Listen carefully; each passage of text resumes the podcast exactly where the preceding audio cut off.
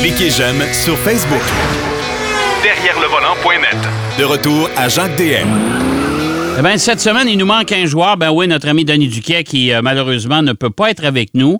Euh, mais euh, notre ami Marc Bouchard, lui, toujours, euh, toujours euh, généreux de son temps. Il a décidé de passer le reste de l'émission avec moi. Donc, c'est pour ça qu'on va faire de l'actualité dans ce deuxième bloc de l'émission. Mon cher Marc, mes hommages?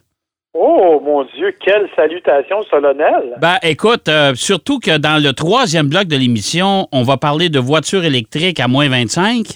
Euh, là, on commence à avoir pas mal d'expérience tous les deux, puis on va être capable d'avoir une bonne conversation.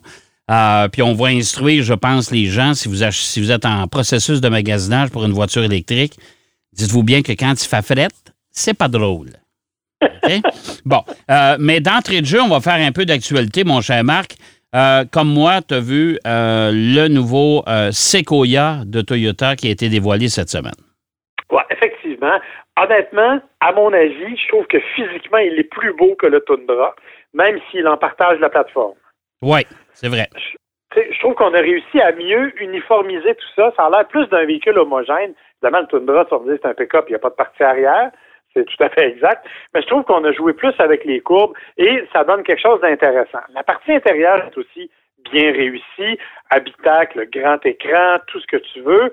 Et sous le capot, et ça, c'est vraiment la grande nouvelle, ben, c'est le iForce Max, le fameux système avec le V6 biturbo que euh, Toyota a mis aussi dans le Tundra. Oui, alors c'est un, un- un camion hybride. Et ça, je pense, écoute, dans son segment, je pense que c'est le premier, là.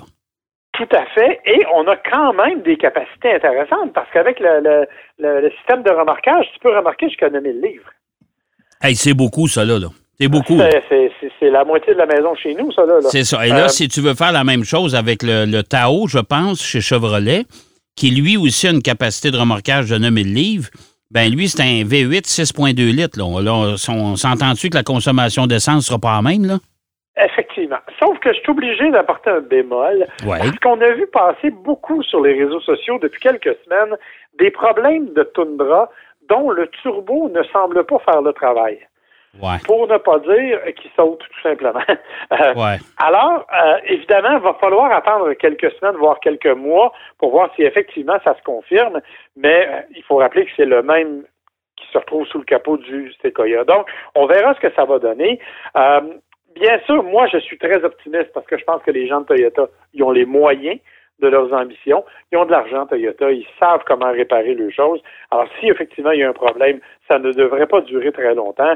Mais tu as bien raison de dire que c'est quelque chose qui est vraiment attrayant parce que ce genre de véhicule-là, avec des gros V8 à 22 litres au 100, quand tu payes une pièce et 60 le, le litre d'essence, ça commence à être une considération importante. Et je comprends. Puis là, la- la- la- je, je pense que Toyota n'avait pas le choix de toute façon de, de retravailler son Sequoia. Euh, ça faisait 15 ans qu'il était demeuré inchangé. Euh, Puis euh, chez Toyota, on n'a pas l'habitude non plus d'occuper des segments au dernier rang. Puis c'est le cas de, c'était le cas du Sequoia parce que les constructeurs américains avaient pris tout le plancher. Euh, y a Nissan avec son Armada euh, qui avait réussi quand même à faire un bon bout, mais le Sequoia était carrément dernier parce que c'est un vieux camion, ça. Ben en fait, le Sequoia et le Forerunner chez Toyota, ce sont deux antiquités Ouais. euh, qui sont vraiment, vraiment là dues pour être repensées. Même qu'on ne savait pas trop quand on nous a présenté l'espèce de partie de, de, de camion la dernière fois. euh, on ne savait pas trop si c'était le Forerunner ou le Sequoia qu'on révisait. Euh, donc, ce sont deux véhicules qui, qui devaient changer. Je pense que encore une fois, c'est une bonne chose pour Toyota d'amener quelque chose de nouveau. Et c'est pas une mauvaise chose d'avoir attendu après les Américains. Parce qu'on sait exactement à quoi on s'attaque et on est arrivé avec quelque chose justement de différent, l'hybridation entre autres. Je pense que juste ça, c'est vraiment une bonne note pour Toyota. Ouais, moi, je pense que oui aussi. Euh, je sais pas si tu as vu la nouvelle aussi cette semaine. On a vu apparaître ça. Tenez-vous bien, euh, chers auditeurs. Euh, vous savez que le Wagoneer, le, le grand Wagoneer, c'est un véhicule qui est immense. On l'a déjà essayé, moi puis toi, mon cher Marc. Et, là, et là, on a vu une photo espion d'un grand Wagoneer encore plus gros, étiré. Ouais, une version allongée du Grand Wagoneer. Ça n'a pas de bon sens, ça?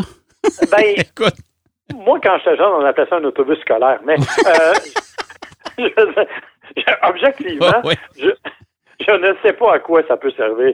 Sans blague, là, euh, ben, on sait qu'on a des, des, des versions allongées des autres.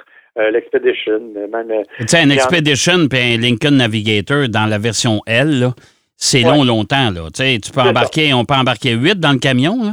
Et ben, ça puis, va être à peu près la même chose, le Grand Wagoneer. Hein? ouais. puis apporter vos bagages, tout le monde, il y, a pas de y a de la place en masse. Ouais, ben, ce qui va être le fun, c'est qu'au milieu, on va faire une allée de bowling. Non, mais, c'est vraiment, c'est honnêtement, je ne comprends pas. Ben, en fait, je comprends pas. faut faire attention. Nous, on a tendance, ben, puis c'est normal, on analyse en fonction de ce qu'on connaît chez nous au Canada, et ce genre de véhicule-là n'est pas si populaire que ça en version allongée. Non, mais les Américains aiment ça, par exemple.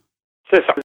Un tout autre débat Ouais. parce que les autres adorent ça. Ils aiment ces gros véhicules-là qui sont très imposants et qui peuvent embarquer là, je dire, les équipes de, de, de baseball au complet. Euh, donc, je pense que c'est et c'est exclusivement pour leur marché parce qu'on le dit, et moi j'avais placé le Wagoneer dans les pires coups de l'année passée, tout simplement parce que c'était déjà une consommation abusive, puis c'était déjà des préhistoriques comme motorisation là, avec des, consommations de cette façon-là. Alors évidemment, on n'améliorera pas la chose en l'allongeant d'un pied. là. Ben non, c'est ça, je comprends pas. En tout cas, regarde, il doit y avoir de la demande. euh, et je pense que chez Jeep, ben, regarde, on considère que euh, on va avoir un marché important. Pas partout, comme tu disais si bien, au Québec, euh, personne ne va acheter ça. En tout cas, je pense pas. Même le Wagoneer, le grand Wagoneer actuel, j'en ai pas vu beaucoup. Euh, puis on s'entend qu'à 130 000 ou à 100, 110 000, euh, c'est pas, pas tout le monde qui veut se payer ça. là. Mais euh, en tout cas, euh, probablement qu'il y a de la demande pour ça. Mais il faut quand même avouer que c'est un beau véhicule et qu'on a atteint l'objectif. On voulait concurrencer Cadillac, on voulait concurrencer ce, ce genre de véhicule-là. Je pense qu'on lui a donné une personnalité qui est capable de le faire, mais il n'y a pas de marché, en tout cas pas chez nous, c'est clair. Ah non, c'est sûr. Bon, euh, pour les gens qui sont passionnés euh, des irréductibles de Tesla, ben euh, fermez la radio parce qu'on va parler, on va parler de Tesla. Euh, Tesla, soit dit en passant, euh, ils font beaucoup d'argent. Ils sont dans le profit d'ailleurs au dernier trimestre. Ça va très bien. Mais là, il n'y a pas de nouvelle Tesla en 2022. Euh, et ensuite de ça, on a, on a retardé. là, on ne sait toujours pas ce qui va arriver avec la Roadster non plus, avec la version Sport de la Tesla. Pas de changement. Puis le Cybertruck, ben, on continue à pousser euh, plus loin la présentation du camion. C'est ça. Écoute, première bonne nouvelle, 5,5 milliards US de profit en 2021. Euh, c'est très élevé, mais il faut dire qu'on a augmenté. Écoute, c'est 71% d'augmentation de chiffre d'affaires. là. C'est beaucoup. C'est énorme. Ouais. C'est un peu plus de 900 000 véhicules livrés. Ouais. On n'était pas très loin du million. Donc, euh, c'est c'est tout ça, c'est la bonne nouvelle pour Tesla. Arrive la mauvaise nouvelle, ben, les mauvaises nouvelles, devrait-on dire. Ouais. Euh, effectivement, le Cybertruck qui est retardé. Ouais. Euh, effectivement, les autres, on n'a toujours pas de nouvelles du semi qu'on nous a parlé puis que, que- qui un jour devrait arriver, mais on ne sait pas trop quand. Euh, on sait, on n'a toujours pas de nouvelles du Roadster, bien entendu. Bonne nouvelle, on nous dit que les superchargers vont éventuellement être plus rapides. Euh, et qu'il y aurait, imagine-toi, il y a un million de réservations pour le Te- Tesla Cybertruck. Un million de réservations. Ouais, monsieur. Ben voyons donc. C'est, c'est, Mais, c'est- mais, mais ça, je suis obligé de te dire, Marc, on va mettre un bémol là-dessus. Les gens, les gens ont juste à déposer 100 dollars, 100 Oui. pièces remboursables. Exactement. Mais ça, c'est le cas partout. Hein. Euh, c'est le cas de tous les véhicules actuels. Et comme il y a une pénurie actuellement de modèles neufs un peu partout, les réservations de tous les modèles explosent. Ouais. Parce que moi, là, j'ai des amis là, qui cherchent une voiture neuve. Là, ils ont réservé à quatre endroits différents. Ah bon? OK? Ouais. C'est sûr qu'il y en a trois qui ne prendront pas. Lequel, je ne sais pas. Ils vont prendre le premier qui va arriver. Ça, c'est sûr. Ah, Alors, ça, ça vient fausser considérablement euh, les, les chiffres comme ceux-là, et on arrive avec des données qui sont complètement folles, mais ça vient provoquer des problèmes parce que, euh, je te donne un exemple, et là, on s'éloigne de Tesla, mais c'est quand même euh, dans le même principe. Le Maverick hybride, Ouais. ben, il- toutes les réservations sont faites pour 2022. Donc, on est rendu au modèle 2023 pour un Maverick hybride. Ouais. Ouais, tout à fait. Mais, mais s'il y a 25% des gens qui abandonnent leur réservation, ben là, ça commence à poser un problème pour ceux qui en voulaient un. Alors, tu sais, c'est, c'est un drôle de système, mais effectivement, Tesla s'est fait une renommée sur des réservations comme celle-là. Euh, et bon, évidemment, ça fait pas mal.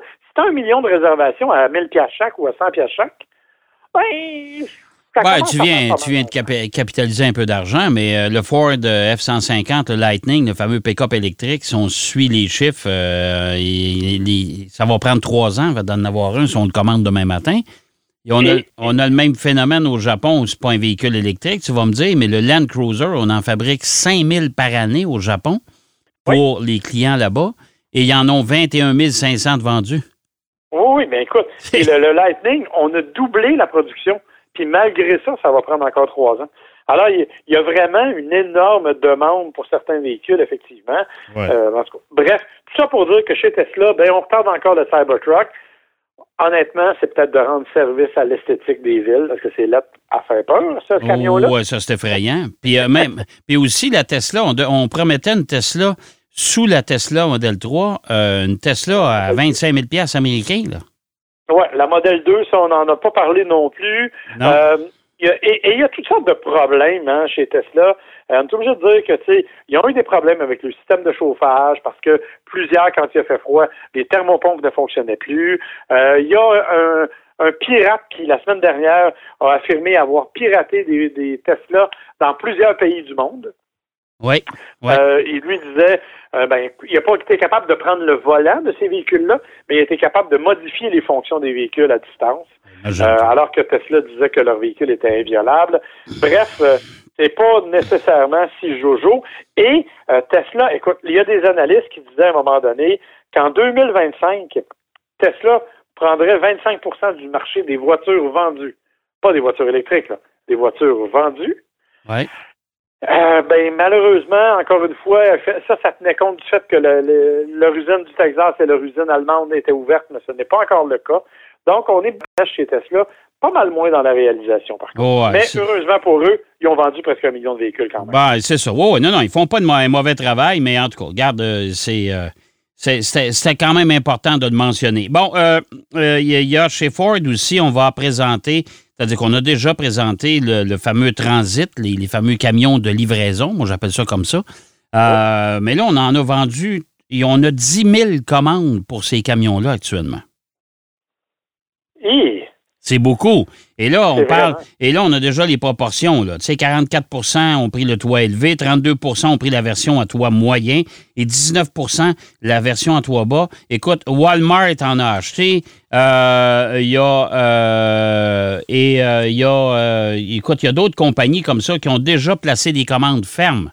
Ils en ont besoin à coup de mille. Là. Alors. Ben, les, camions, les, les, fourgons de, de tout acabit, euh, sont, sont vraiment très, très en demande. Euh, c'est bon, écoute, oui, le Transit est un, camion populaire. C'était le plus vendu dans sa catégorie. Mais euh, la plupart de ces fourgons-là ont vraiment, vraiment beaucoup de popularité, beaucoup de succès au niveau des ventes. Et, de plus en plus, il y a des d'autres compagnies qui essaient de s'intéresser à ça, mais ne sont pas capables de, de, déloger Ford de là. Parce que le transit, il fonctionne bien. C'est celui qui va bien. Puis rappelle-toi, chez Nissan, on en avait des, camionnettes qu'on a abandonnées parce qu'on n'était pas capable de, rentabiliser leur opération. Euh, donc, euh, je pense que Ford a frappé un bon coup avec son transit et surtout que là, il arrive dans toutes sortes de déclinaisons. Euh, je pense que c'est vraiment un gros, gros, gros vendeur chez Ford dont on parle très peu, mais qui va vraiment connaître encore plus de succès dans l'avenir. Oh, écoute, et puis Ford, avec leur camion, euh, ils vont à peu près dans tous les secteurs d'activité. Vois-tu, dans, le communiqué, on parle même de euh, qu'on vise le, secteur agricole. ça te donne une idée là, comment, euh, comment ah Ford travaille fort pour dans des segments et dans des dans des dans, des catégories, si tu veux, où les autres constructeurs y vont pas. Non, puis tu sais, je veux dire, tout le volet commercial chez Ford est extrêmement important. Euh, il suffit de suivre ce qui se passe chez les concessionnaires, de voir toutes les divisions qu'ils ont créées pour le volet commercial. Mais tu sais, on ne vend pas des centaines de milliers de camions de série F par année en ne travaillant pas dans un milieu comme celui-là. Je pense qu'ils sont habitués d'aller développer le milieu commercial, le milieu industriel, le milieu des travailleurs. Et Ford fait bien le travail de ce côté-là. Il faut le reconnaître. C'est ce qui leur permet d'être au sommet là, de- de- des, des camions, euh, toutes catégories. là. Ben écoute, le F-150 demeure encore aujourd'hui. Le série F, c'est-à-dire euh, Oui. tous les modèles, là, ça demeure le camion, le véhicule, pas le camion, mais le véhicule, toutes catégories confondues, le plus vendu au monde. C'est quand même pas rien, là. Non, non, puis tu tu- tu regardes au Canada, là, euh, il s'est vendu l'année passée 139 000 camions série F. OK? Ouais. Si tu veux comparer avec la voiture la plus vendue, Ouais. qui est la Honda Civic, Ouais. Il s'en est vendu 43 000. Ouais. Ça veut dire presque 100 000 unités de différence entre le Ford Série F et le véhicule qui n'est pas un camion le plus vendu. Et, et d'ailleurs, juste pour étoffer ces chiffres-là, mon cher Marc, aujourd'hui, on a annoncé chez Ford qu'on vient de fabriquer le 40 millionième F. C'est pas des blagues. On en a fabriqué 40 millions. Est-ce qu'on a dépassé la, Vo- la Volkswagen Beetle? Ah, d'après moi, on ne doit pas être très loin parce que effectivement, on était à peu près dans ces chiffres-là. Euh, mais je ne sais pas combien exactement. Ça mériterait une recherche euh, certainement. ouais, ben, je pense qu'on va aller fouiller ça plus loin. Hey, 40 millions de camions. C'est du camion, ça, mon ami. Oh! Ah, ouais, vas-y. Non, non, c'est beau, c'est beau. Oui, oui. Bon, ben écoute, euh, je vais te laisser euh, prendre une pause, aller te chercher un verre d'eau. Euh, nous, on va aller à la pause commerciale. Au retour de la pause, euh, propriétaire de voitures électriques ou surtout futur ac- acheteur de voitures électriques, restez avec nous. On a bien des choses à vous raconter sur nos expériences à moins 25 avec des chars électriques. À tout de suite. Derrière le volant. De retour après la pause. Pour plus de contenu automobile, Derrière le volant.net.